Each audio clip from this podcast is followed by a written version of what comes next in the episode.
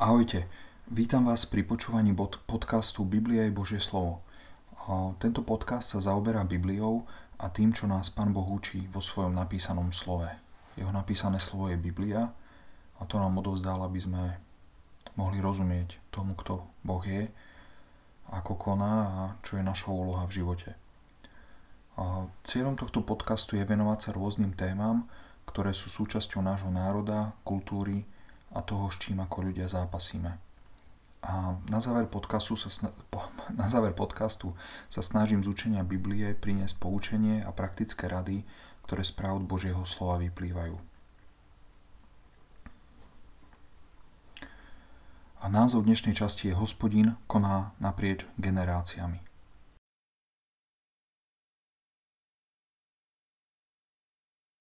Dnes by som chcel na posledný hovoriť v súvislosti s homosexuálnym hriechom. Možno, že naposledy v tejto dobe, v tejto fáze. A nebude sa toto, čo dnes budem hovoriť, priamo týkať iba homosexuality, ale všeobecného princípu, o ktorom Biblia hovorí. A rozmýšľal som, ako ho pomenovať, či ho nazvať princípom duchovného dedictva, alebo oneskoreného vzídenia zasiatých semienok, alebo princíp rastlín, ktoré rastú niekoľko generácií, ale asi najlepšie je povedať, že je to spôsob, ako hospodin koná s ľuďmi naprieč generáciami. A tento spôsob súvisí s komplikovanými situáciami, ktoré sa vyskytujú v rôznych rodinách, ktoré zápasia s konkrétnym hriechom niekoľko generácií. Napríklad sa to dá vidieť na tom, ako niektoré rodiny zápasia s alkoholom, a so závislosťou na alkohole, a alebo tento princíp sa prejavuje v sexuálnej nečistote. A nielen to, tento princíp sa týka aj celých národov, krajín, civilizácií. Takže medzigeneračné semienka dobrá a zlá. Rodičia zvyčajne svojim deťom zanechajú majetkové dedictvo. Tiež deťom zanechajú do istej miery svoj spôsob života, svoje hodnoty a spôsoby, a tiež semienka zbožnosti, ale aj semienka hriechu. A semienka zvykov a spôsobov, ktoré len čiastočne vyklíčili, ale naplno nevyrástli v životoch rodičov, niekedy vyrastú naplno v živote ich detí alebo vnúčat. Tieto semienka môžu byť užitočné alebo škodlivé. A rovno by som teraz skočil do takého východzieho textu, s ktorým chcem dnes začať – a tieto následovné verše sú súčasťou desiatich Božích prikázaní. Exodus 20. kapitola, verše 4 až 6. Neučiníš si rytiny ani nejakej podoby tých vecí, ktoré sú hore na nebi, ani tých, ktoré sú dole na zemi, ani tých, ktoré sú na vodách pod zemou. Nebudeš sa im klaňať, ani im nebudeš slúžiť. Lebo ja, hospodin tvoj Boh, som silný Boh žiarlivý, ktorý navštevujem neprávo z otcov na synoch do 3. i 4. pokolenia, tých, ktorí ma nenávidia. A činím milosť tisícim tým, ktorí ma milujú a ostrihajú moje prikázania. Pán Boh tu hovorí veľmi zvláštnu vec. Hovorí, že neprávo z otcov trestá na ich synoch do 3. dokonca až do 4. pokolenia – Pamätám si rozhovor s veriacim bratom ešte spred dvoch dekád. Nerozumel, ako by to mohlo byť spravodlivé, že niekto, kto nehreší, dostane trest namiesto niekoho, kto hreší. Ale to pán Boh nehovorí. Pán Boh priamo nehovorí, že potrestá nevinného syna namiesto vinného otca. To je uzáver, ktorý z týchto slov robia niektorí ľudia.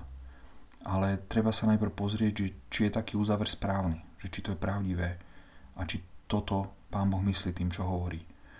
A na to sa dnes pozrieme. Táto pasáž učí, že pán Boh môže trestať hriechy otcov na synoch a to aj tak robí. Nehovorí, že každého potomka potrestá za hriech predka, ale hovorí, že to môže urobiť, že to robí, že to robieva. To hneď na prvý pohľad môže pôsobiť ako zlá správa alebo nespravodlivosť. Ale v závere si ukážeme, že je s tým spojená veľká spravodlivosť a dobrá správa. Takže dedictvo hriechu podľa dekalógu. Teraz by som sa krátko vrátil k tomu, čo hovorí prvá kapitola listu Rímanom. Tam nás Pán Boh učí, že smilstvo a homosexualita sú odplatou ľuďom, ktorí poznali Boha, ale ho neoslavovali. Možno na touto pasážou Biblie uvažujú ľudia, ktorí zápasia s homosexualitou a zdá sa im, že robia to isté ako ich rodičia. Zdá sa im, že žijú rovnako, že uctievajú Pána Boha, sú súčasťou rovnakej církvy, rovnakého spoločenstva, navštevujú tie isté bohoslúžby, ale ich rodičia nezápasia ani nikdy nezápasili s homosexualitou. Možno sú rodičia, ktorým sa, ich, sa zdá, že ich dieťa žije podľa rovnakých hodnôt ako oni, ale na rozdiel od nich dieťa zápasí s homosexualitou a nerozumejú, odkiaľ sa to vzalo v ich rodine rád by som sa na takúto situáciu krátko pozrel. Už sme na začiatku krátko pozreli na Exodus 20, verše 4 a 6. A tento text má tiež svoje dvojča v knihe Exodus v 34. kapitole. Tam je opísané to, ako sa hospodin zjavil Mojžišovi. Exodus, 34. kapitola, verše 6 a 7.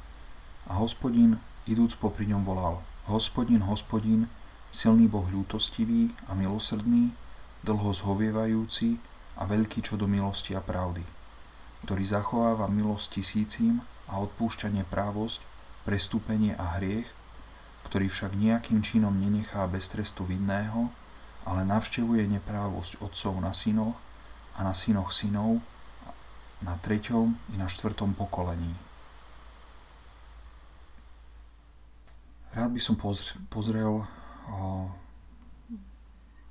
niekoľko situácií, o, v ktorých sa tieto Božie slova prejavili v praxi. A chcem sa Tento princíp sa prejavil v životoch Abraháma, Izáka a Jakoba predtým ako ho pán Boh pomenoval a oznámil Mojžišovi na Sinaji.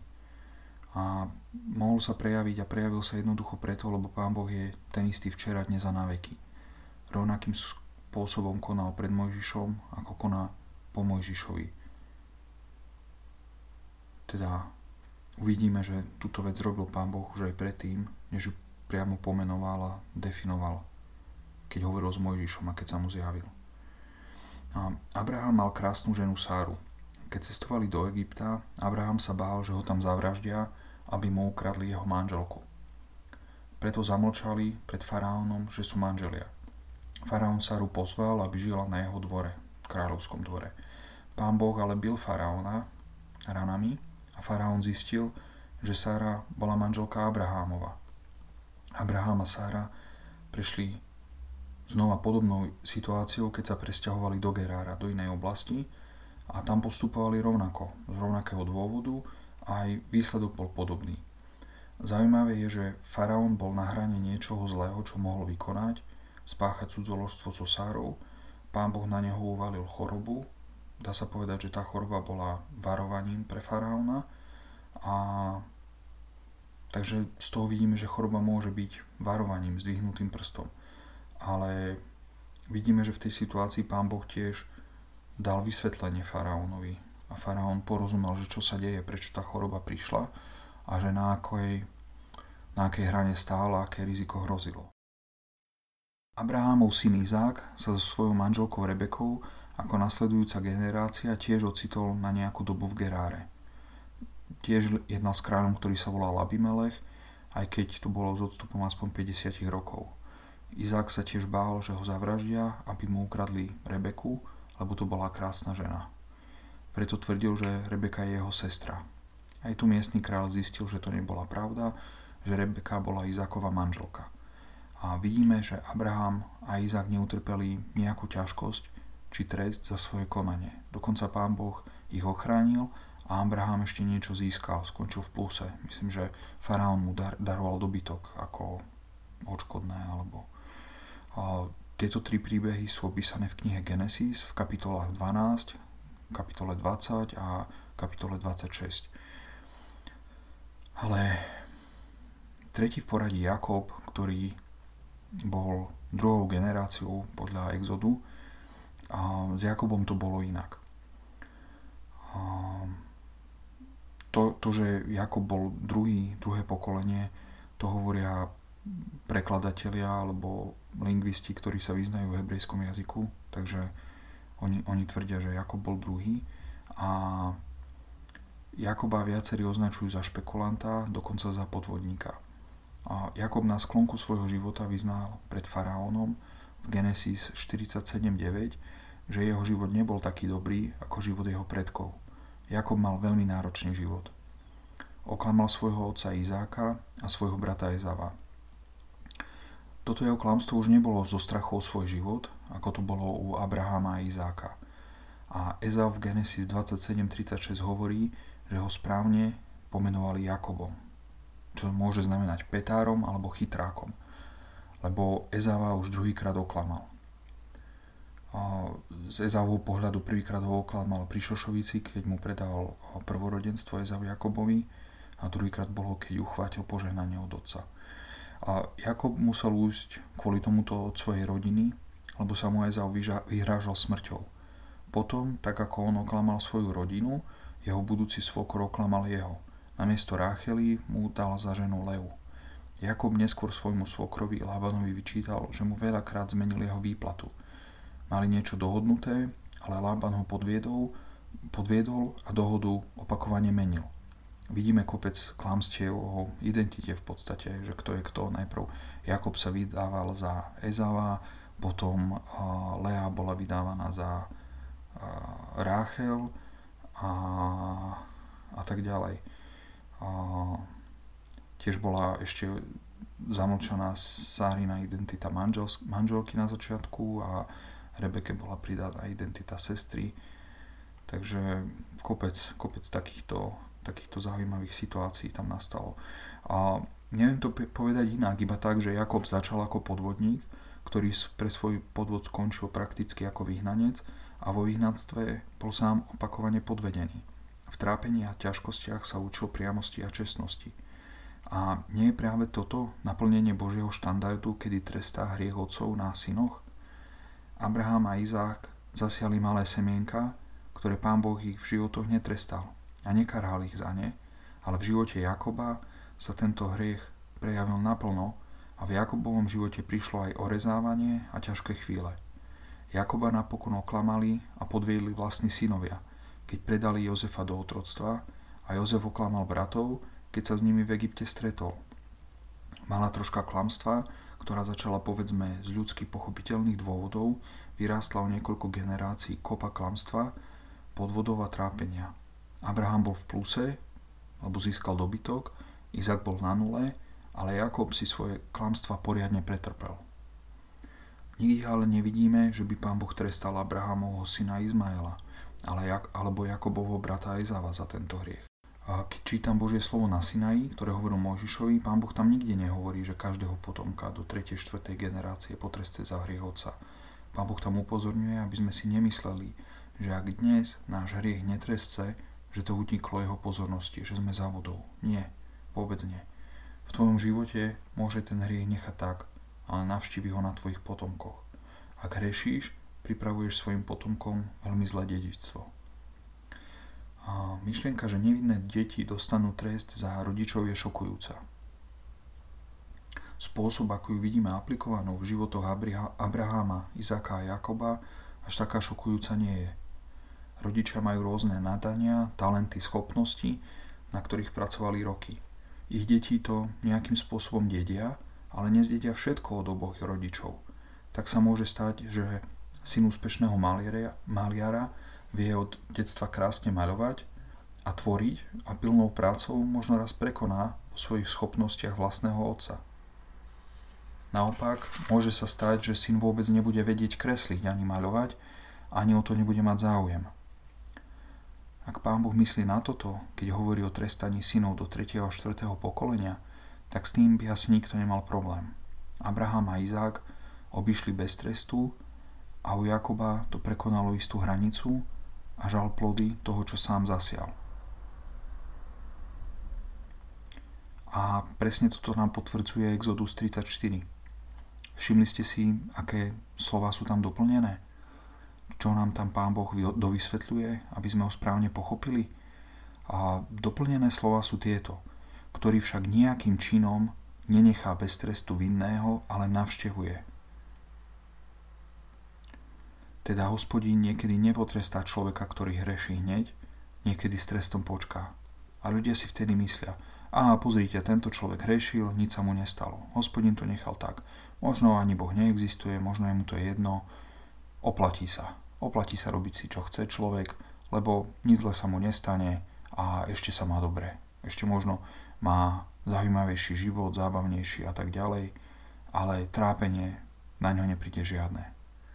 Ale presne na to nás Pán Boh upozorňuje. On to tak nikdy nenechá.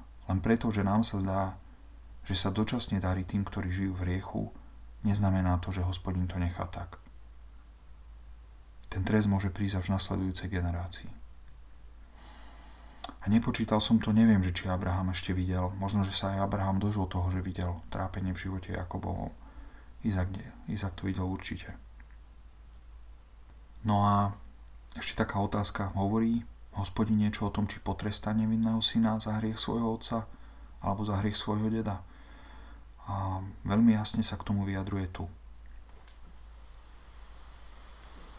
5. Mojžišová, tiež nazvaná kniha Deuteronomium, kapitola 24, verš 16. Nezomrú otcovia pre synov, ani synovia nezomrú pre otcov. Každý z nich zomrie za svoj vlastný hriech. Ďalej by som rád pozrel na druhý aspekt tohto celého a síce by som pozrel na Šalamúna, na jeho dedičstvo po Dávidovi a na to, že tento princíp nie je jednosmerka. A trestanie hriechu na synoch nie je jednosmerka. Pán Boh neprenáša len trest, prenáša aj milosť, požehnanie. Priamo a zreteľne je to povedané v 5. Možišovej. Deuteronomium, 7. kapitola, verš 9. A budeš vedieť, že hospodin tvoj Boh je Boh a že je silný Boh verný, ktorý ostriha zmluvu a milosť tým, ktorí ho milujú a ktorí ostrihajú jeho prikázania do tisíceho pokolenia. Všimnite si, že hriech pán Boh navštevuje až do tretieho alebo štvrtého pokolenia, ale milosť ostríha stráži až do tisíceho pokolenia. A nie je to úžasné, aká veľká je Božia dobrota a milosť? Ak by sme rátali dobu jednej generácie na 40 rokov, tak zmluvu a milosť hospodin ostriha až na 40 tisíc rokov. To znamená, že dnes stále ostriha milosť a zmluvu z doby pána Ježiša, z doby kráľa Dávida, z doby Mojžiša, Abraháma, Noácha, dokonca aj Adama a Evy. O toľko väčšia je Božia milosť. Hriech Abraháma, Izáka a Jakoba je už dávno, povedzme, premlčaný v tomto pohľade, ale milosť a dobre stále beží a nedosiahla ani svoju štvrtinu. Z jednoduchého dôvodu, ak od Adama uplynulo 10 tisíc rokov a 40 tisíc rokov by sme rátali, tak, tak nie sme ani v štvrtine toho termínu. A tam ešte by sme mohli rozmýšľať, či je lepšie rátať 70 rokov na generáciu a či vôbec je to dobré rátať po rokoch, ale, ale tak, keď si to nejako chceme spriemerovať, nejakú, nejakú mierku tomu dať, aby sme mali odhad, čo to znamená a pozrime sa, ako sa táto dobrota Božia prejavila v životoch Dávida a Šalamúna. Dávid počas svojho života aj počas svojej vlády čelil mnohým prekážkam. Čelil neprajnosti vlastných bratov, bojoval s Goliášom, král Saulo ho chcel zavraždiť, roky sa skrýval, žil na púšti a kade tade a keď sa stal kráľom prvých 7 rokov Dávid vládol len ľudskému kmeňu, takže v podstate boli v dalo by sa povedať, vo vojne dvoch kráľov, kráľovstiev, alebo zvyšné izraelské kmene viedol Saulov syn Išbošet a po zjednotení kráľovstva zase Dávid čelil trojročnému hladu a neúrode, trojdňovej morovej rane. Tiež Dávid spadol do cudzoložstva a zorganizoval vraždu Uriáša, čo na mnoho rokov ovplyvnilo chod celého kráľovstva. Medzi následky toho hriechu patrila občianská vojna, mnohé umrtia. Takže vojenský Dávid vyhrával vo veľkom, ale predsa bolo obdobie jeho vlády turbulentné Stále sa tam niečo dialo, stále niečo musel čeliť. A odovzdanie moci Šalamúnovi, keď sa Šalamún stal kráľom, to bolo tiež turbulentné. Tam bolo riziko ďalšej občanskej vojny a Dávid vlastne, jeho vidíme, že bol bojovník a dobyvateľ v tej svojej vláde. To bolo to, čomu sa on venoval ako kráľ. A jeho syn Šalamún bol naopak staviteľ a budovateľ. Šalamún dobre začal, ale potom žiaľ hlboko padol a veľmi hrešil. Mal množstvo manželiek z rôznych národov a postavil im pohanské chrámy a výšiny a za Šalomúna sa veľmi rozmodlala modloslužba.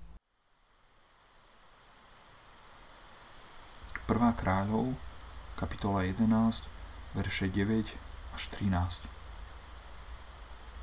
Preto sa rozhneval hospodin na Šalamúna, že sa odklonilo jeho srdce od hospodina Boha Izraelovho, ktorý sa mu bol ukázal dva razy – preto riekol hospodin Šalamúnovi. Preto, preto, že sa toto stalo u teba a neustríhal si mojej zmluvy a mojich ustanovení, ktoré som ti prikázal, tedy vec, že istotne otrhnem od teba kráľovstvo a dám ho tvojmu služobníkovi. Avšak za tvojich dní neučiním toho pre Dávida tvojho otca. Z ruky tvojho syna ho otrhnem, len priam celého kráľovstva neotrhnem. Jedno pokolenie dám tvojmu synovi pre Dávida svojho služobníka a pre Jeruzalem, ktorý som si vyvolil. Dávid mal náročný život plný ťažkosti a trápenia a čas toho spôsobil sám, čas toho trápenia zdedil po, Šal- po Saulovi a Šalamún mal naopak život pokoja, vďaka svojmu otcovi Dávidovi. Po chvíli, keď hospodin karhá, odvoláva sa na Dávida – jasne hovorí, že Šalamúnové hriechy nepotrestá hneď, počká. Nielen, že počká, ale trest zmierni. Nezoberie celé kráľovstvo Dávidovým potomkom, vezme im iba časť kráľovstva. A Galiba za Šalamúnové hriechy prišla až za života jeho syna. Šalamún túto Galibu nezažil vďaka Dávidovi. Dalo by sa povedať, že rozkvet a úspech, ktorý vidíme za vlády Šalamúna, vyrástol a vykvitol vďaka Dávidovi. Vtedy bol položený základ, vtedy boli zasiaté dobré semienka. A ak by sme tieto dva smery, ak povieme, že to je obojsmerná cesta, že to nie je jednosmerka, že to nie je, že len Pán Boh trestá do 3. a 4. generácie, ale že Pán Boh aj a, ostriha milosť a zmluvu do tisícej generácie, tak ak by sme to prirovnali k k ceste, tak v jednom smere máme 4 prúdy a v druhom ako štvorprúdovku akoby a v druhom smere máme tisíc, tisíc prúdovku. Vlastne na každý smer, kedy sa prenáša trest, máme 250 proti prúdov, kde, kde sa prenáša požehnanie a milosť. A teraz by som rád skočil pár sto rokov do Hozeáša, do 4. kapitoly. A je to doba, kedy žili proroci Ámos, Hozeáš a prorok Izaiáš. A bolo to obdobie približne 150 rokov. Po tom, čo sa po Šalamúnovej vláde rozdelilo jednotné kráľovstvo na dva celky. Severné Izraelské kráľovstvo, do ktorého patrilo 10 kmeňov izraelských, a južné judské kráľovstvo, kam patril kmeň Judov a kmeň Benjamínov. A pozrime sa na slová, ktoré zneli najmä k izraelskému kráľovstvu a, a to približne nejakých 45 až 30 rokov predtým, ako toto kráľovstvo zaniklo. Tieto slova boli dané prorokovi Hozeášovi približne v tej dobe, keď žil prorok Jonáš, keď bol poslaný do Ninive. Bolo to za vlády kráľa Jeroboama II. myslím. A on vlastne dobil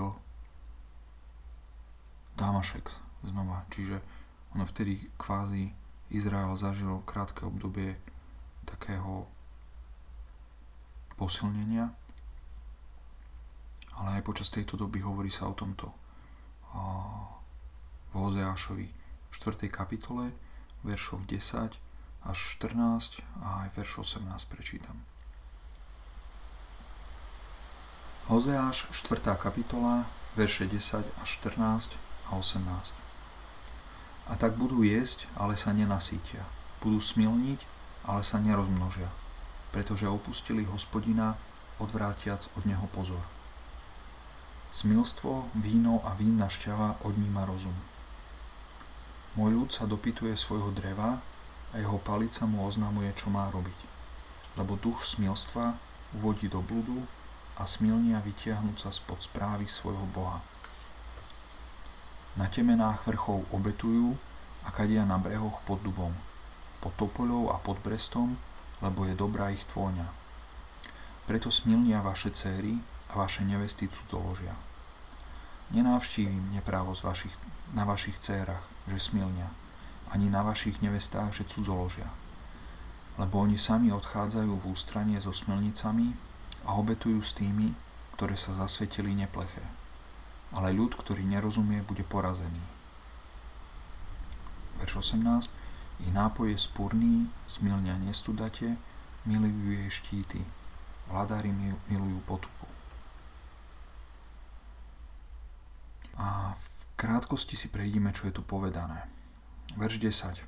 Budú jesť, ale ostanú hladní. Hospodín hovorí o type trestu, ktorý je spomenutý už v Levitikus 26.26 trest nenasítiteľnosti. Nie je to trest nenásítnosti, ale neschopnosti nasítiť sa.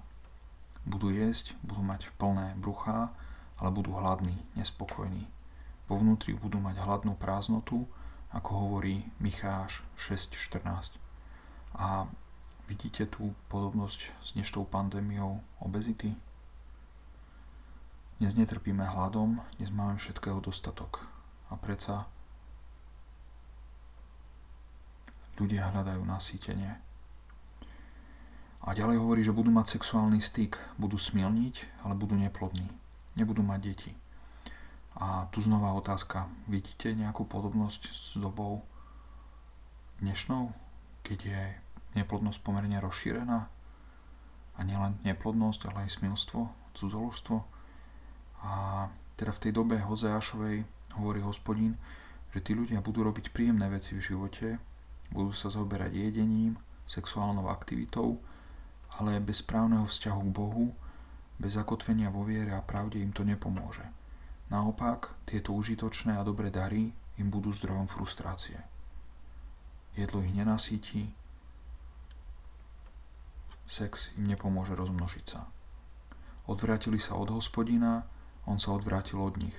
Ani dobré veci im nepomôžu. Verš 11 veľmi zaujímavý. Alkohol ohlupuje. K tomu asi netreba nič dodávať. A existuje mnoho príkladov alkoholom ohlupených ľudí, alkoholikov. A mohli by sme riešiť, že krátkodobo, že kým sú v stave opitosti, je tá ohlupenosť, ale tiež aj dlhodobo sa prejaví, lebo niekto, kto pravidelne pije, tak mu to znižuje či rozum, či inteligenciu, môžeme povedať, a ohlupuje to toho človeka. Smilstvo tiež oberá rozum. Smilstvo ohlupuje. A tiež ja si trúfam povedať, že týmito dvoma spôsobmi, či vtedy, keď človek je plný žiadostí, ovláda ho žiadosť, tak ho to ohlupuje, keď robí to, čo by nemal robiť. A krátkodobo, a to ten pocit žiadosti vyprchá, ale keď ten človek pravidelne žije v smilstve, tak som presvedčený, že aj dlhodobo to toho človeka ohlupuje postupne. A, a možno sa mýlim, ale zdá sa mi, že dnes je viac rozšírená sexuálna nečistota a žiadosť ako alkoholizmus. A znova zopakujem, smilstvo ohlupuje človeka. Ak žiješ v smilstve, či fyzicky, či si závislý na pornografii, či čokoľvek robíš, žiješ v žiadosti, ohlupuje ťa to. Degeneruješ, strácaš rozum, strácaš inteligenciu a rozum je dár od Pána Boha a stojí za toho chrániť a neprísť o neho kvôli smilstvu ani kvôli alkoholu. A možno ste zachytili vtipný citát alebo bon mod, ktorý som videl kolovať na internete. Bola to taká fotka s Milanom Lasicom aj s jeho menom a a znie aj tak lasicovský, ale videl som ho aj na nejakom fóre anglickom, kde bol len bez zmena, bez všetkého, takže si nie som úplne istý, či jeho autor je naozaj Milan Lasica, ale neprekvapilo by ma, keby bol Milan Lasica tak trochu svetový. A znelo to približne takto. A pamätáte sa na to, ako sa v dobe pred internetom hovorilo, že príčinou hlúposti niektorých ľudí je nedostatočný prístup k informáciám? Tak týmto nebolo. A hovorím to len pre, po pamäti, možno som to trochu skreslil, ale každopádne asi je dosť jasné, že nedostatočný prístup k informáciám nie je zdrojom hlúposti. A smilstvo a víno sú lepší kandidáti, smilstvo a alkohol, na zdroj hlúposti ako nedostatočný prístup k informáciám. Smilstvo, ktoré sa dnes žiaľ priamo či nepriamo vyučuje na školách, smilstvo, ktorým je priplnený marketing a tzv. zábava, zábavný priemysel, lebo ako sa hovorí, sex predáva, že ono to býva tak, že hlúposť býva zábavná, tiež sa nádej dá zbohatnúť, len si nemyslím, že sa na hlúposti dá získať, alebo že sa dá s hlúposťou napredovať. Zisk, ktorý prináša hlúposť, jednoducho nie je prosperita. Je to krátkodobý, dočasný zisk, lebo taký zisk v sebe nesie ničenie spoločnosti. A spoločnosť, ktorá požiera sama seba, nemá šancu prežiť a napredovať. Tiež mi to pripomína tie slova a nepýtaj sa, komu zvonia do hrobu, zvonia tebe človeče, ktoré majú vystihnutú myšlienku, že ako ľudstvo sme celok a čím viac nás je, čím civilizácia je väčšia, tým sa jednoduchšie žije všetkým z nás a keď ľudia zomierajú vo vojne či v chorobách, ochudobňuje to každého z nás, preto ten autor napísal zvonia do hrobu tebe. Keď zomierajú ľudia, proste ne, nezvonia do hrobu len mŕtvým, ale každému z nás. A tak podobne sa dá povedať, koho smilstvo privádza do hrobu. Celú spoločnosť, aj teba človeče, aj mňa človeče. To, čo sa deje v televízii, na internete každý deň, to, čomu sa tu ľudia zasvetili, neprestajnému smilstvu a špíne, to ubíja ničí celú krajinu, celé Slovensko, celú Európu, celú západnú civilizáciu.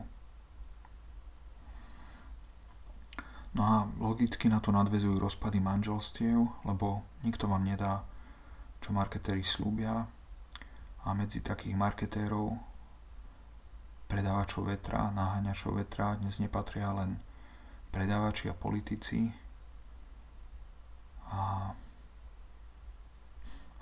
ale tak veľa ľudí a tak veľa profesí do toho spada. A tak ľudia hľadajú to, čo sa nedá nájsť. Hľadajú to, čo neexistuje a prehliadajú vzácnosti a poklady, ktoré majú pod nosom. Doslova naháňajú vietor. Verš 12. A duch smilstva, teda modlárstvo, vedie do hlúposti. Ľudia, ktorí uctievajú modly, sa pýtajú svoch a obrazov, pýtajú sa dvera, dreva a riadia sa kadejakými talizmanmi, poverami a podobne. Verš 13. A na vrchoch prebiehala modloslužba, duchovné smilstvo, a v tej dobe bolo smilstvo a cudzoložstvo také rozšírené, že cez proroka hovorí hospodin otcom a matkám priamo o nečistote mladých žien. Hovorí o ich dcerách, o ich nevestách. A v čom sa tento popis líši od dnešnej doby? A iba ak v tom, že dnes vďaka moderným technológiám degenerácia a úpadok postupili ešte ďalej, ako to bolo kedysi možné. Od mladosti osobne som kde tu zachytil, ako sa žena pýta, prečo muži môžu smilniť, prečo muži môžu podvádzať svoje manželky a prečo ženy nemôžu. Najčastejšie som to počul v televízii, napríklad nedávno som zachytil reprízu relácie Mudry z chyby spred 20 rokov pomaly, kde nejaká herečka sa presne toto pýtala na obrazovkách. Prečo muži môžu, prečo ona nemôže? Alebo prečo žena nepovedala, že ona, nebola taká odvážna, že by povedala, že rovno sa kvôli sebe pýta, ale nejakej hypotetickej žene hovorila. A to, čo vyriekla, to nebola otázka, to bola žiadosť o schválenie a súhlas. V tej otázke hovorila, že ak sa nejaká žena správa ako muži, schválte jej to. Vyzývala ľudí, schválte jej to, veď muži to môžu robiť. A zaujímavá vec v tom bola celom skrytá, že ona sama schválila to smilstvo mužov a hovorila, a prečo by ženy nemohli, keď ja tu vám schválujem smilstvo muži, prečo by to žena nemohla robiť, schválte aj žene. To isté podsunula zlo, predala ho ako dobro, zabalila smrť do pekného pozlátka. A toto je žiaľ to, čo ako ľudia robíme. Navzájom si schvaľujeme hriech a zlo, ktoré nás vedú do záhuby. A keď som bol dieťa, mával som podobné hlúpe otázky a moja mamina mi odpovedala jednoducho, keď kamarát skočí do studne, skočíš aj ty? Keď kamarát skočil do studne, položíš si otázku, a prečo iba kamarát mohol skočiť do studne, prečo ja nemôžem? A budeš pýtať ľudí, aby ti schválili, aby si mohol skočiť a potom skočíš ty? A smutné je, že dospelá osoba, ktorá tam sedela pred celým národom ako zabávačka, ako niekto, kto je šikovný a dobrý v svojej profesii, lebo tam si pozývajú slávnych ľudí, hej, ako musí byť šikovná herečka, keď si ju tam zavolali, nepoznám ju, ale asi bola dobrá v tom, čo robí, tak takej základnej veci nerozumie. A pýtala sa jednoducho, že keď muži hromadne skáču do studne, prečo by to nemohli urobiť aj ženy? A nie je moja úloha brániť mužom, ani ženám skákať do studne, ani im brániť smilniť. Nie to nám Pán Boh hovorí ako kresťanom, že priviažte muža, čo ide smilniť do stĺp, nech sa tam nedostane, alebo ja neviem, neviem čo. Fyzicky nemáme nikomu brániť. Proste každý má slobodu a svedomie a koná tak, ako považuje za správne a bude za to vydávať počet, bude mu to zrátané. Bude sa za to zodpovedať. Ale, ale ak je niečo naša úloha, naša úloha je karhať. Lebo aj Apoštol hovorí, teraz si nespomeniem, kde presne, myslím, že Peter to hovorí, ale radšej ich karhajte. Že nehovorí, že každý hriech máme vždy karhať, že máme byť ako verklík a stále hľadať, že kde je aký hriech a veriacich či neveriacich ľudí máme od rána do večera karhať, karhať, karhať. Ale, ale hovorí, radšej ich karhajte. Čiže ak niekto hreší a sme v situácii, že, že máme nejak sa voči tomu postaviť a zachovať, tak hovorí radšej to karhajte. Ak niečo vidím, že čo je málo v dnešnej dobe, tak je málo karhania hriechu, málo vyjadrenia sa a povedania kamarát môj, ale toto je zlé, toto ťa zničí. Nie preto karhať človeka, že ja som lepší, lebo nie som lepší, lebo som taký istý. Ale preto karhať človeka, lebo mi na ňom záleží a chcem mu pomôcť, aby sa vyhol tomu zlému. Aby sa vyhol tomu pádu do studne. Karhať je možné z lásky. A neviem, že či vás rodičia karhali, ja som vyrástol, moji rodičia ma karhali, keď ma vychovávali a viem, že to robili z lásky. Viem, že to robili preto, lebo im na mne záležalo. Som im stál za to. Takže ako priateľ vás prosím, nerobte to. Ublíži vás to. Ublíži vám to, ohlúpi vás to, zničí vás to, smilstvo je zlé. A tiež smilníkom odkazujem, neschváľujem váš hriech. To, čo robíte, je to vaša zodpovednosť, ale ja nie som vo vašom tábore, nemôžem byť vo vašom tábore, nechcem byť vo vašom tábore. Smilstvo je zlé, je to hriech, ničí vás to. A muž sukničkár je veraj hrdina. Ale prečo? Kasanova predsa nie je hrdina. A kto z neho robí hrdinu? Robia to muži, lebo by chceli byť ako on, alebo to robia ženy, lebo po Kasanovi túžia. A nechcem sa zaoberať teraz touto tému aj z dohlbky, ani neviem, či by som na to vedel zodpovedať, ani neviem, či chcem poznať odpoveď na takú otázku. Ale pointa je, že vtedy v živote, počas doby života Hozeáša, sa poriadne roztočilo koleso hriechu a smilstvo sa rozrastlo do šialených rozmerov. Otcovia žili s tým, že vedeli, že ich vlastné cery sa správajú ako pobehlice. Nielen to, ich synovia si také ženy brali za manželky. Pozrime sa do veršu 14, čo ďalej k tomu pán Boh hovorí. Ako pán Boh pozerá na spoločnosť, kde muži smilnia a kde z ich dcer vyrastli povolné ženy? Ako na to odpovedá hospodin? hovorí, že nebude také cery trestať.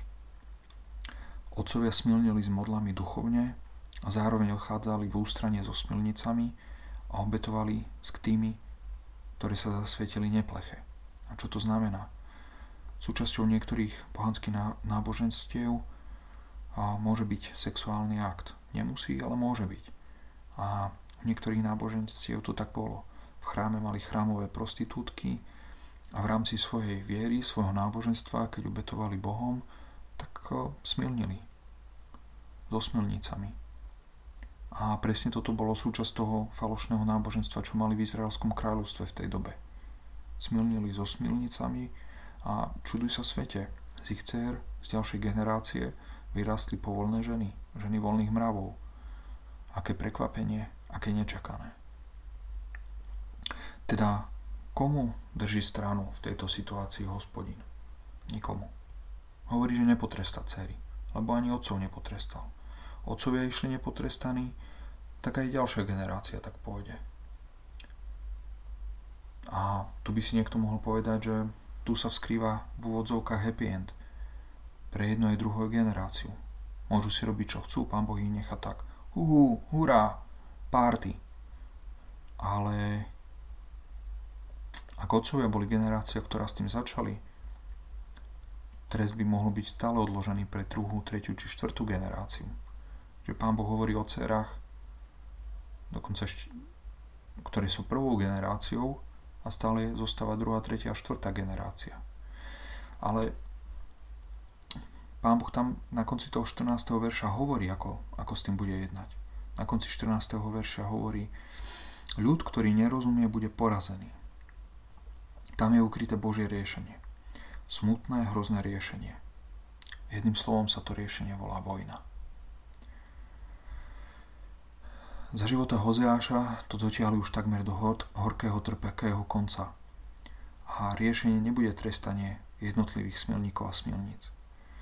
Celý národ bol skrz na skrz prerastený smilstvom a hlúposťou. Načisto osprosteli.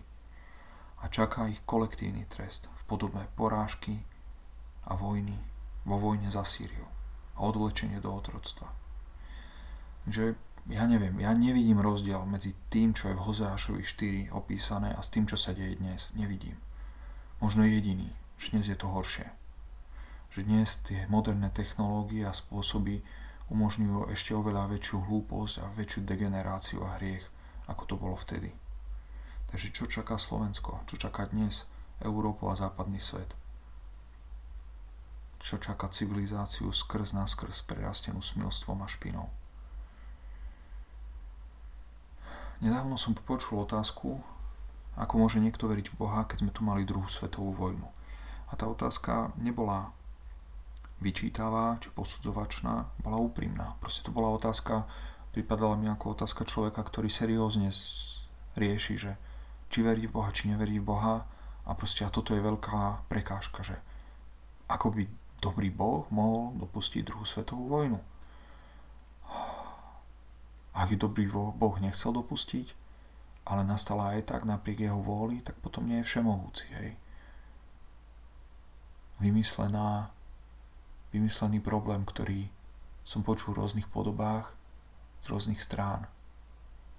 A niektorí ľudia jednoducho nemajú odpoveď na túto, na túto otázku, tak sa pozrime na ňu zbližša. A ja by som odpovedal druhou otázkou na toto, že či človek, čo sa to pýta, počulo Roaring Twenties. Anglický výraz. A to v preklade znamená burácajúce 20. roky minulého storočia. Doba, ktorá bola pred druhou svetovou vojnou. Nastala hneď po prvej svetovej. Pred prvou svetovou vojnou bol obrovský optimizmus. Ľudia verili, že všetko, čo ľudstvo čaká, je rúžové. Technológie napredovali, veľké veci sa diali a prišla Prvá svetová vojna, veľká depresia, zlé veci sa diali a potom prišli 20. roky a rýchlejšie sa ešte šírili nové technológie, autá sa stávali bežnou vecou, rádio a tak ďalej. Ľudia žili čoraz viac v meste, nemuseli tak náročne pracovať ako predtým. Život sa zjednodušoval. A táto doba, tieto borácajúce 20. roky vyvrcholili veľkou hospodárskou krízou. Tou krízou, ktorá bola jedna z príčin rozputania druhej svetovej vojny. 29. 1929 rok. To bolo 10 rokov predtým, než druhá svetová vojna začala. Ale a, v krátkosti poviem, že veľmi, rastl, veľmi dobre sa dalo zbohatnúť na akciách, na nakupovaní akcií a na obchodovaní na burze v tej dobe, lebo všetko rástlo. Ale v istom dobe ten rast už nemal kam napredovať, lebo sa rozšírili nové technológie a tak sa investovalo do, do zahraničia, napríklad aj do Nemecka. Ale v istom bode, tak ako aj dnes, proste sa začalo klamať, začalo sa falšovať, podvádzať a všetky tieto rôzne použičky a tak ďalej, čo, čo sa vytvorili a čo vyzeralo, že rásť sa dá do nekonečná a že do nekonečná bude len ekonomická prosperita a žiadna korekcia nepríde. Tá korekcia prišla v tom 29. roku v podobe hospodárskej krízy, keď sa odkryli alebo keď si ľudia uvedomili, že, že to bola bublina. A Tomáš Baťa, o tej hospodárskej kríze v 32. roku povedal, to, čomu sme zvykli hovoriť, hospodárska kríza, je iné meno pre morálnu biedu. Morálna bieda je príčina. Hospodársky úpadok je následok. V našej zemi je veľa ľudí, ktorí sa domnievajú, že hospodársky úpadok je možné sanovať peniazmi. Hrozím sa do dôsledku tohto omylu. Potrebujeme mravné stanoviská k ľuďom k práci a k verejnému majetku, nepodporovať bankrotárov, nerobiť dlhy, nevyhadzovať hodnoty za nič, nevydierať pracujúcich, robiť to, čo, sa, čo nás pozvie, pozdvihlo z povojnovej biedy, pracovať a šetriť a urobiť prácu a šetrenie výhodnejším, žiaducejším a čestnejším ako leňošenie a mrhanie.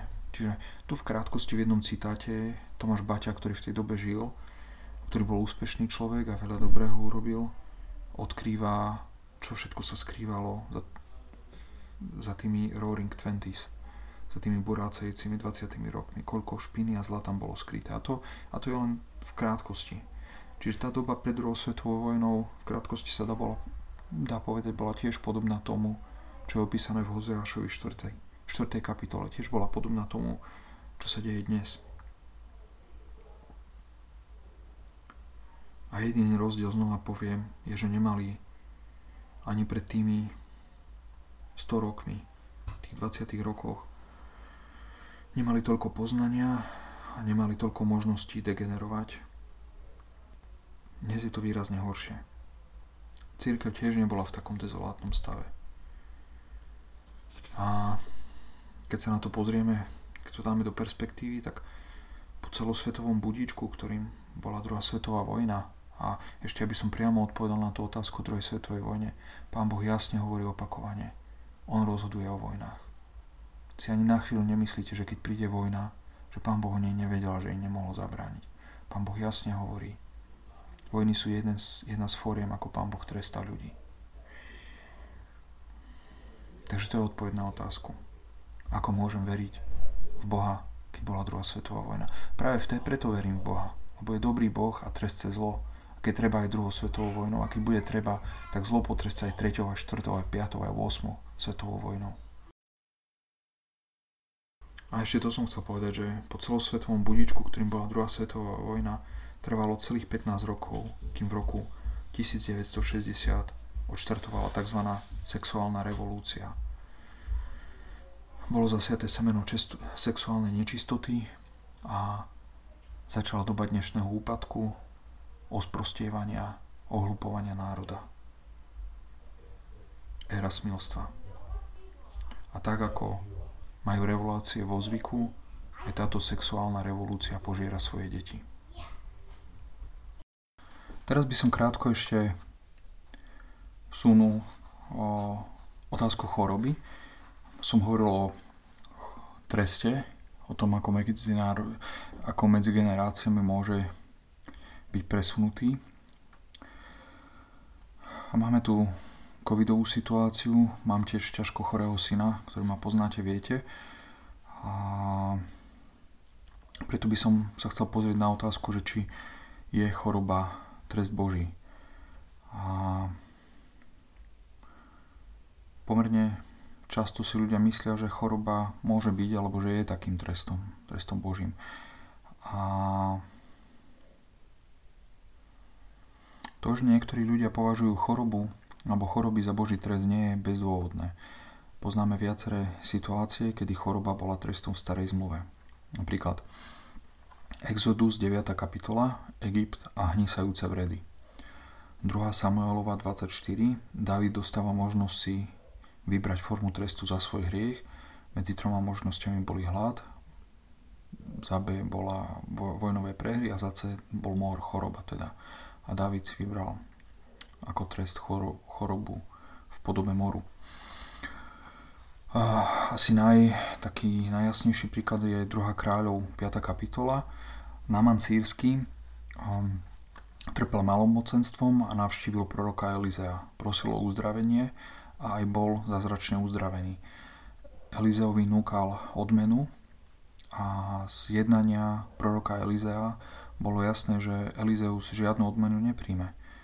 Elizeus nekráčal cestou Baláma, nechcel, nerobil službu Bohu za peniaze.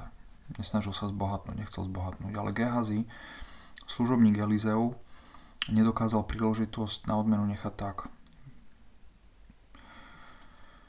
A v neprítomnosti Eliza si vypýtal od Námana odmenu a Elizeus vedel aj tak, čo sa stalo a na Gehaziho a na jeho potomstvo uvádil ako trest malomocenstvo. Čiže tam je úplne jasné, že choroba za hriech Gehaziho dostal ako trest chorobu malomocenstvo na seba aj na svojich potomkov.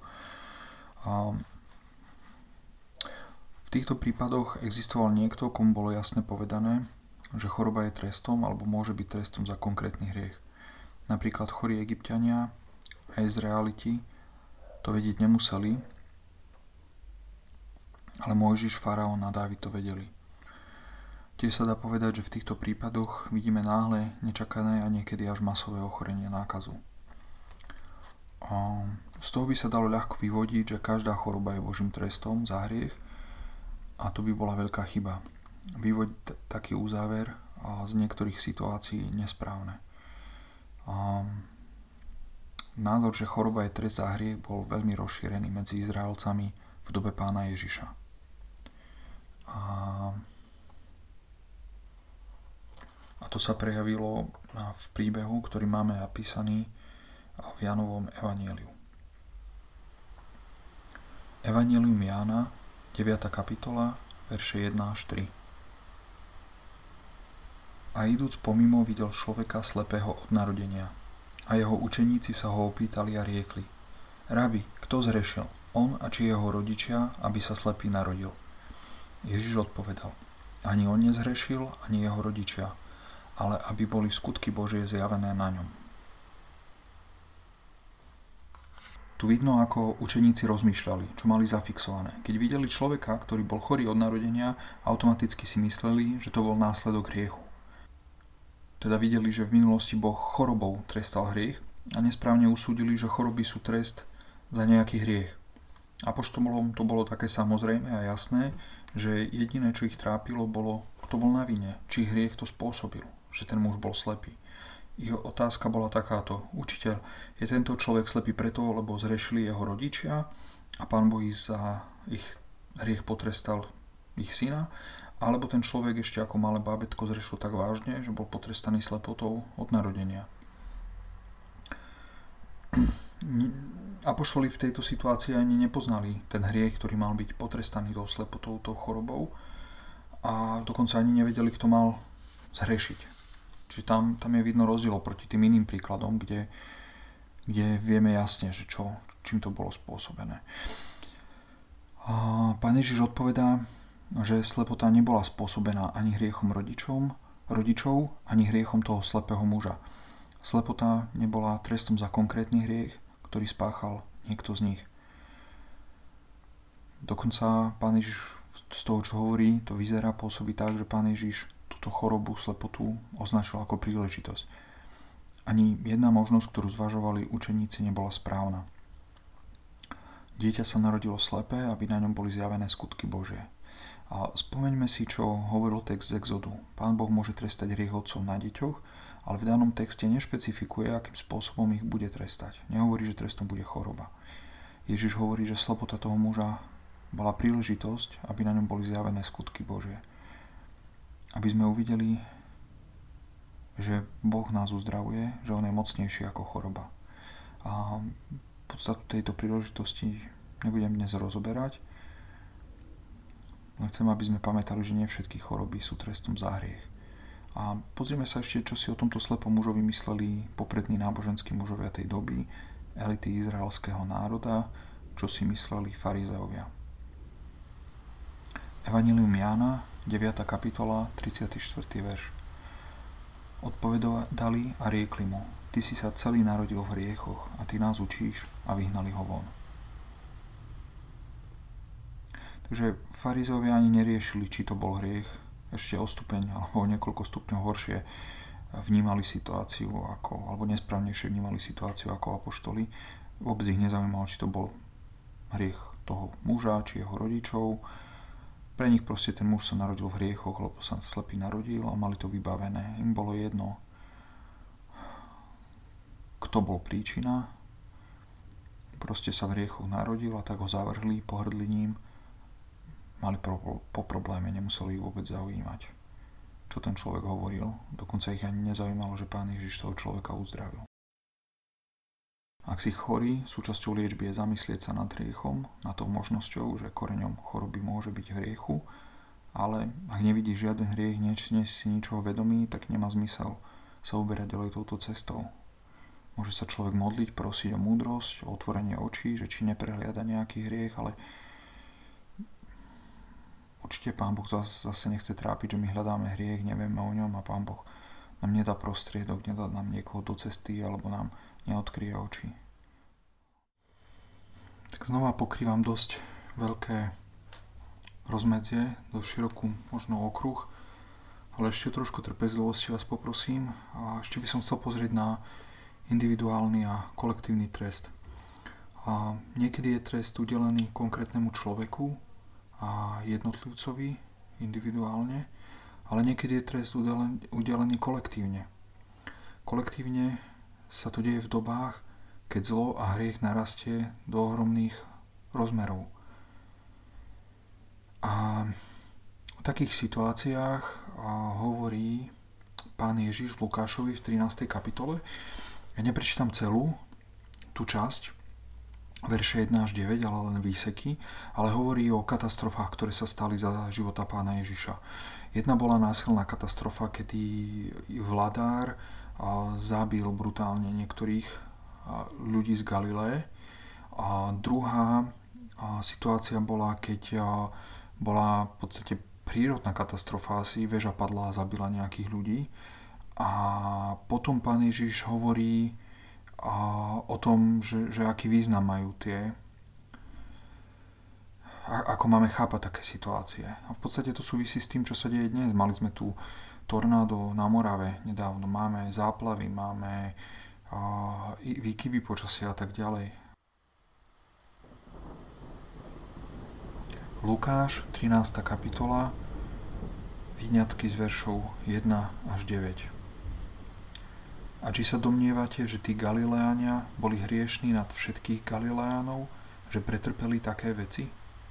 Alebo tí 18, na ktorých padla väža v Siloe a zabila ich? Či sa nazdávate, že oni boli vinní nad všetkých ľudí, ktorí bývajú v Jeruzaleme? Nie hovorím vám, ale ak nebudete činiť pokáne, všetci zrovna tak zahyniete. Niekto mal fík zasadený vo svojej vinici a prišiel hľadajúc na ňom ovocie, ale nenašiel. Vtedy povedal vinárovi, hľa, toto už po tri roky prichádzam hľadajúc ovocie na tomto fíku a nenachádzam, vytni ho, na čo ešte i tu zem kazí. A on odpovedal a riekol mu, pane, ponechaj ho ešte i tento rok, až ho okopem a pohnojím, či by na budúce nedonieslo ovocia. A keď nie, potom ho vytneš. Pán Ježiš hovorí dôležitú vec v týchto veršoch. Tí, čo zomreli prepad veže, tí, čo zomreli v katastrofálnej situácii, v katastrofickej situácii, neboli horší ako tí, čo prežili. Nie je to, že Pán Boh nejak sleduje a keď sa nájdú tí na nejakom mieste, tak bumbác, vtedy padne väža. Hovorí, že oni boli takí istí hriešnici, ako všetci ostatní. Tí, ktorí zomreli v zemetrasení, v hurikáne, alebo dokonca na koronavírus, neboli horší ľudia ako tí ich susedia, ktorí prežili. Myslím, že toto je nám dnes jasné. Nemyslím si, že dnes tak niekto, alebo že tak veľa ľudí dnes rozmýšľa, ako v dobe pána Ježiša tak uvažovali. A ja som nevidel nikoho, kto by také niečo tvrdil. A všetci smutíme za týmito blížnymi. Je to tragédia, že zomreli. A... Ale pán Ježiš potom, keď toto povie, čo myslím, že nám je dnes jasné, potom pokračuje s dovysvetlením a hovorí o figovníku. Hovorí podobenstvo o figovníku. A hovorí o ovoci. A vlastne nám hovorí, že tieto katastrofy, tieto situácie sú ako to okopávanie figovníka. My ako národ, ako spoločnosť sme ako strom, ktorý je neužitočný. A nie, že je neužitočný, lebo neutrálne niečo neexistuje. Proste tak je svet postavený, že alebo prinášaš, alebo škodíš. Že alebo si na užitok, alebo si na škodu. A strom, ktorý neprináša ovocie, škodí, lebo vysáva tú zem a ničí tú zem a užitok z toho nie je žiaden. Čiže o tom sa tu bavíme. O tom sa tu bavíme, že národ, ktorý je v úpadku, v hriechu, proste nie, že, nie, že neprináša ovocie. On ešte aj tú zem na ktorej je, ešte aj tu ničí a škodí jej. A, a v tom vysvetlení hovorí, že keď pán chcel vy, vyťať ten strom, tak mu povedal sluha, tak ešte nevytníme, ešte okopme, rozríme tú zem okolo neho, možno a, prerieďme ten figovník a možno sa zobudí a možno zarodí ešte niečo. Čiže tieto katastrofy, či vtedy v živote pána Ježiša, väža v Siloe alebo dnes ten hurikán a tak ďalej, sú poslednou šancou na to, ako, aby sme ako národ, ako civilizácia splnili svoju funkciu a úlohu. Posledný, a, posledná šanca, aby sme sa zobudili, otvorili oči. Ak nie je ďalší stupeň vytnutie stromu, teda vytnutie národa, štátu, alebo celej smilstvom nakazenej a ohlupenej civilizácie. Lebo toto sme načisto osprostená, oslepená civilizácia, ktorá sa rúti do záhuby. Je čas sa zobudiť. A ešte chcem povedať, že trest je príležitosť. Nie je trest ako trest. Treba si uvedomiť, že je obrovský rozdiel medzi trestom počas tohto života a medzi trestom, ktorý bude udelený na poslednom súde. Na poslednom súde každý sa bude zodpovedať za svoje činy a ten trest, ktorý bude daný, proste alebo bude človek ospravedlnený a bude zachránený, alebo bude odsúdený a ten trest bude na veky. A s tým už ťažko niekto niečo urobí. Každý trest, ktorý dostávame teraz za života, má rozmer zároveň v sebe varovania, výstrahy, príležitosti, či dokonca otcovskej výchovy, ako pán Boh hovorí. Tých, ktorých milujem, karám a trestcem, otcovský karám a trestcem tresty môžeme dostať v tomto živote a tresty, ktoré môžeme dostať v tomto živote, nás upozorňujú, aby sme mali správne zoradené priority, aby sme si z cesty, ktorá vedie do zahynutia. A ešte na záver, možno zrekapitulujem, Pán Boh nás teda upozorňuje, aby sme si nemysleli, že ak náš hriech netresce, že to uniklo jeho pozornosti, že sme závodou. Nie, vôbec nie v tvojom živote, v mojom živote môže ten hriech nechať tak, ale navštívi ho na mojich alebo tvojich potomkoch. Ak hrešíš, pripravuješ svojim potomkom veľmi zlé dedictvo. Pán Boh netresce každého potomka, ale niektorých potresce. Ako som hovoril, trest môže mať podobu rôznu, môže to byť choroba, vojna, hlad, a list Rímanom učí nečakanú vec, ktorú máme zobrazenú aj v starej zmluve. Jakob, ktorý klamal ostatných, bol oklamaný. Mužovia, ktorí smilnili, žili nakoniec vedomým tým a verím, že aj s hambou, že ich dcery a ich nevesty smilnili tiež. No a človek v Rímanoch 1, ktorý zadržiava pravdu neprávosťou, sa stal bláznom a pán Boh ho vydal do hanebných náruživostí. Že ten hriech, či klamstvo, či smilstvo rástol, rástol, až narastol do obludných rozmerov. A to je tiež samo o sebe forma trestu. Keď to je maličké, možno to vyzerá príjemne, ale zrazu keď to sa rozrastie a prerastie celú spoločnosť, je to obludné a hlavné. Len to ukazuje, že to bolo klamstvo. Kým to bolo neškodné možno, v malom rozmere, vyzeralo ako zábavka možno,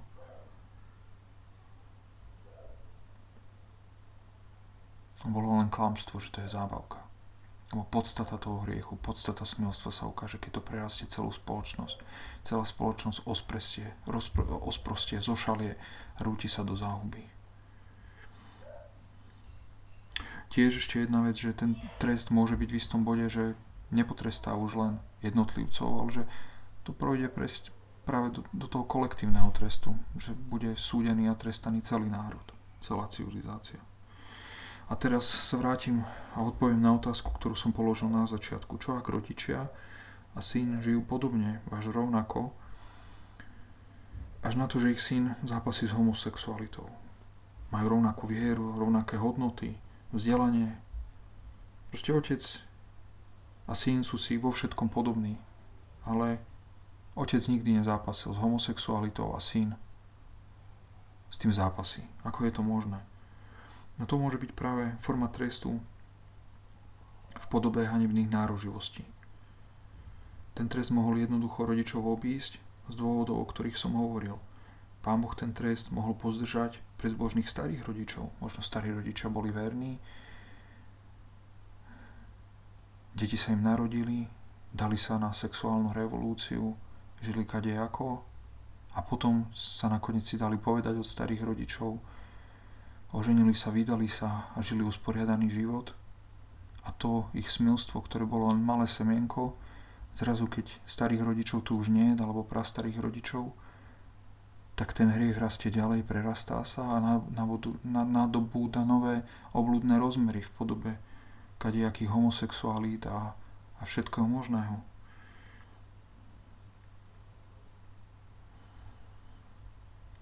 Starí rodičia sa nemuseli hambiť, oni zanechali dobré, tak ako David Šalamúnovi. Ale Šalamún už svojim deťom dobre nezanechal. Opustili hospodina, žili pre modly, ale skôr alebo neskôr ich tento hriech dobieha. Preto ak ktokoľvek v tej rodine zápasí s homosexualitou, je to príležitosť pozrieť sa aj na svoj život a kajať sa a hľadať, či, či je tam súvislosť. Či to súvisí s modlárstvom, Nikdy hriech bližného nemá byť dôvodom, že si povieme, že som lepší. Nie som lepší. Lepší je Pán Ježiš a pozrite sa, ako on žil. On sa niko, nad nikoho nepovýšoval. Miloval Boha, slúžil Bohu, miloval blížneho. Takže ak si čistý od hriechu, tak buď rád. Máš o starosť menej. Wow, gratulujem ti. A to nie je dôvod sa povyšovať a si myslieť, že si lepší. Ale zase, ak je ten život v tvojom, ak je ten hriech v tvojom živote, veľmi by si blúdil, keby si myslel, že to je v poriadku, že tak to má byť. Že aj takého ťa Boh príjima.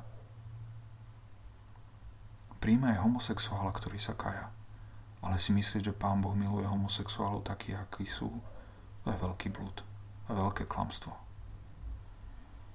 Ak by Pán Boh nevedel prijať homosexuálov, nevedel by prijať riešnikov, nevedel by prijať nikoho, ale tvrdiť, že Pán Boh miluje hriešnikov, lebo sú hriešnici. Ak sa pozri na kríž, čo urobil s Pánom Ježišom. S dokonalým synom bezhriešným, ktorý právne na seba zobral hriech. On sa nestal hriešnikom tak, že sa zmenila jeho podstata, jeho srdce, že zrazu bol zlý. To by jeho obeď nemala žiaden význam. Jeho obeď mala význam práve preto, lebo bol, bol dobrý, spravodlivý, dokonalý, nevinný, nevinný, nevinný Ježiš Kristus zomrel za hriechy vinných. On sa stal právne hriechom, na ňo bol polažená naša špina, náš hriech a práve preto za ňo zaplatil. Lebo mal spravodlivosť na svojom účte a zaplatil za našu nespravodlivosť, za náš hriech. Že povedať, že Pán Boh miluje hriešnikov, pretože sú hriešnici. Môžeme povedať, že miluje ich napriek tomu, že sú hriešnici. Napriek tomu. Lebo dal Pána Ježiša, aby zaplatil za ich hriech. Ale že zostať taký, aký sme, že môžeme ďalej si žiť, ako sa nám páči, to, to sú blúdy. To sú blúdy modernej éry. Zatiaľ tento trest v podobe či homosexuality, smilstva, či covidu, či vojny, či hladu, v tejto fáze tento hriech tu nie je na to, aby ľudí zničil a zahubil. Je to ako posledné varovanie, ako príležitosť, ako hlasný hlas, ktorý kričí odvráte sa od hriechu k Bohu a budete žiť. Ale ak nie, pamätajte, že už je sekera priložená ku koreňu stromov. Budú tresky za chvíľu, ak sa neodvrátite od modlárstva a smilstva, budú čoskoro lietať triesky budú lietať triesky. Si nemyslíte ani na chvíľu, že komfort a pohodlie a napredovanie, že tu bude na veky. Život je cyklus. Raz sa ide hore, raz sa ide dole. Nastavili sa somariny, nastavili sa nezmysly a tie nezmysly treba zboriť. Po miery prichádza vojna. Po bode, keď sa stávalo, prichádza čas na prestavbu Čas búrať priečky, prerábať, vybúravať nové okná, zamurovávať staré dvere a tak ďalej. Si nemyslíte, že všetko pôjde hladko navždy. Milá evangelická církev na Slovensku, riešiš tento vážny problém, je čas vrátiť sa k hospodinovi. A to neplatí, neplatí len pre evangelickú církev, to platí pre celé Slovensko, pre Európu a pre celý svet. Priblížil sa deň návratu Ježiša Krista. Priatelia, prebuďte sa. Očistite sa od hriechu. Volajte na pána a verte v Evangelium. Pozrite sa na chorobu ako formu trestu, na koronavírus, na hlad a na to všetko, čo sa deje aj s cenami potravín. Pozrite sa na vojnu. Všetky tieto veci, o ktorých pán Boh hovorí ako o formách trestu v starej zmluve, všetko to sa valí. Všetko to sa valí na nás na túto civilizáciu, na toto pokolenie. Pozrite sa, čo sa deje v Afganistane. Nie je to náhoda, že diktátor Joe Biden je hlupákom na pohľadanie. A to nie je legitimne zvolený prezident Ameriky. Neviem, či sledujete, čo sa deje. Nie je to náhoda, že tento diktátor nedbá o svojich občanov, ktorých má úlohu chrániť. Nie je to náhoda, že na odvoz Američanov, ktorých tam má byť uväznených vraj 15 tisíc alebo koľko, ani nevedia, koľko ich tam je, žiadajú uhradiť od Američanov 2000 dolárov. A vyzerá, že sa ani veľmi netrápia, aby zachraňovali svojich občanov. Vraj tých, čo zachraňujú, musia podpísať dlžobný úpis, že zaplatia, že im neobnovia pás, dokým nezaplatia dlh už sa medzičasom vyjadrili, že to nebudú v skutočnosti vyžadovať, že to len tak akože, no, veď vieme, klamári klamu. Ak by na to nikto neupozornil, tak by možno žiadali aj 30 tisíc. Joe Biden ešte pred voľbami hovoril, že sa stane prezidentom, lebo zorganizovali najväčší volebný podvod v dejinách. A nechcú umožniť audit. Stále robia prekážky tomu, aby prebehol audit, aby sa ukázalo, kto reálne vyhral vo voľbách. Jeho režim je znak úpadku Spojených štátov.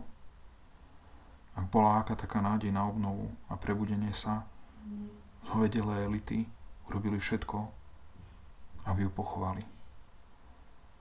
Zhovedelé elity, áno, zhovedelé, osprostené zhovedelé elity ktoré si myslia, že sú múdrejšie ako Pán Boh, ktoré si myslia, že sú silnejšie ako Pán Boh.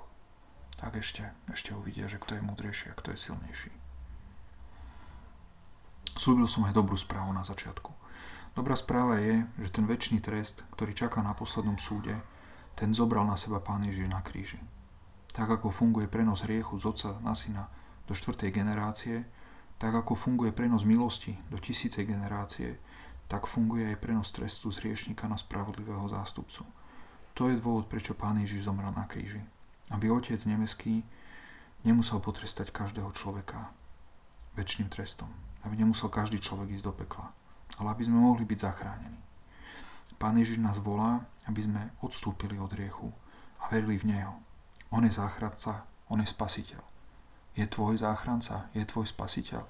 Je to, to váž, ten najvážnejší problém, ktorý riešiš. Lebo ak je tvoj najvážnejší problém, že nemáš také bývanie, aké by si chcel, alebo tvoj naj, najvážnejší problém je, že nemáš tú správnu prácu a tú správnu kariéru, budeš hľadať záchrancu, ktorý ťa zachráni z toho problému. Budeš hľadať spôsob, ako získať lepšiu robotu alebo lepšie bývanie. Ale nech si myslíš, čo si myslíš, nech si kde si v živote. Tvoj najvážnejší problém je, že sa raz postavíš pred Boha Otca. Pred Boha Otca, ktorý neváhal potrestať syna, keď bol na ňo zložený náš hriech. Z toho sa nevykrútiš. To nie je, že poznámosti to dáš. To nie je, že Pán Boh ti je naklonený a že na poslednom súde mu povieš, ale veď ja som, ale veď, ale veď a oni a ja. Nič také tam neplatí žiadna korupcia, žiadne známosti, žiadne nič. Jediné, jediné, jediné, čo ťa môže zachrániť pred Božím nevom je, že Pán Ježiš zaplatil za tvoje hriechy. A, a tam je veľmi náročný spôsob. To je veľmi náročné. O Pán Ježiš hovorí, uverte a budete zachránení. Hej, hovorím ironicky, že to je náročné, lebo je to jednoduché. Je to jednoduché. Tak čo? Veríš pána Ježiša? Ak si v Neho uveril, svieti ti pred očami. Čo ťa ožaruje? Čo vidíš, keď ráno vstávaš, keď večer ideš spať? Pána Ježiša na kríži ukrižovaného za naše hriechy, ktorý vstal z mŕtvych, porazil smrť. Toto všetko smeruje do ohňa. Celá táto civilizácia, všetko, čo je okolo nás – Takže nemusíme sa trápiť, že či to zachránime, lebo je jasné, že nie. Jediné, čo môže uniknúť, sú ľudia. Jediní ľudia môžu byť zachránení z tohto marazmu a z tejto špiny.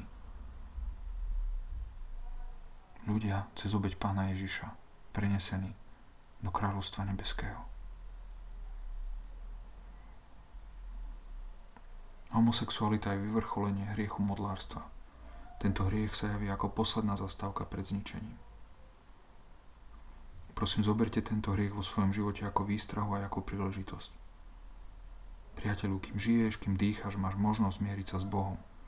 Podobne, ako môžu byť vnúci trestaní za hriech starých otcov, Pán Boh prenáša spravodlivosť zo spravodlivého Ježiša Krista na bezbožných, na každého, kto uveril v Neho. Áno, toto je to, čo Pán Ježiš vybojoval na kríži, keď vysel na tom dreve priklincovaný Zaplatil za bezbožnosť bezbožných, aby nemuseli píkať za svoj hriech. A tiež poskytuje svoju spravodlivosť ako dar pre tých, ktorí v Neho veria. Ten, kto verí v Pána Ježiša, môže pristupovať pred Boží trón a prikrýva ho spravodlivosť Pána Ježiša Krista. Preto ťa volám, vyznaj svoje hriechy, zmier sa s Bohom, prestaň hriešiť a nasleduj príklad Pána Ježiša. Zomri svojim túžbám a žiadosťam, ži pre Neho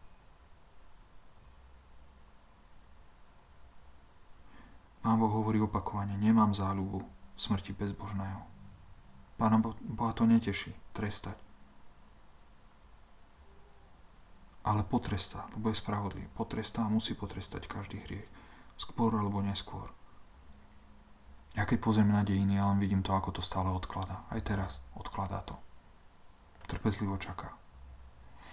Nastane deň, keď jeho spravodliví budú sa ho pýtať v nebi. Možno už nastal zrejme ešte nie, sa ho budú pýtať, dokedy ešte budeš čakať Bože. A ešte aj vtedy, keď ho budú sa k nemu modliť a ho prosiť, dokedy to ešte necháš tak, Pane Bože, dokedy ešte nepotrestáš tú špínu a ten marazmus, tú nespravodlivosť, to zlo, ten hriech, tak vtedy im povie, ešte počkajte, ešte počkajte. A je to nezvratné, keď to raz príde, je to nezvratné.